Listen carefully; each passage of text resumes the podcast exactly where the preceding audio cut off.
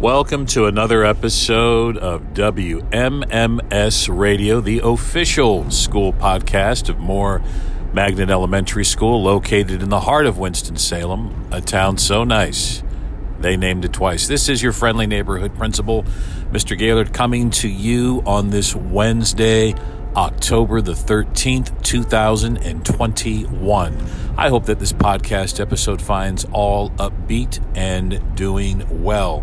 I know that I'm upbeat and doing well because today is school picture day, and look forward to seeing so many smiling faces and happiness and such. Students may wear SMOD, or they may dress to impress, and package information did go home with students. And if you didn't receive that, you can always contact our main office, or you can check Class Dojo for package information, or there's also information posted on our school website.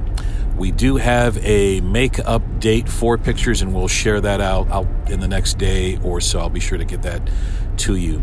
Also, speaking of dates and saving the date, remember that October 28th is our curriculum night at 6:30. It is a virtual event, and we will have a Zoom link out for that. That is where teachers will be sharing the great things that are going on in their classrooms and give you updates on things going on with curriculum and reading and math and science and social studies, and also our specials teachers will be available as well. So we're looking forward to that event on October the 28th at 6:30 p.m. Hope that everyone has a great and uplifting day. Thank you so much for being a part of our Moore Magnet School neighborhood. Thanks again to our PTA for sponsoring, or co-sponsoring rather, the Biscuitville night last night, breakfast for dinner.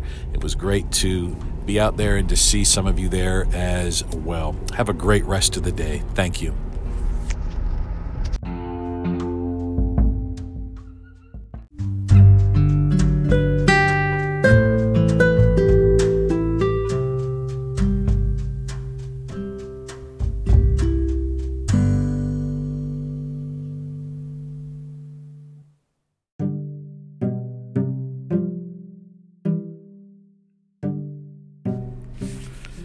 P.S. One more reminder, one more thing. Thanks so much for maintaining safety and speed limit in our car line. Really important that we are staying in the proper lane and also not cutting in front of cars and creating own lanes.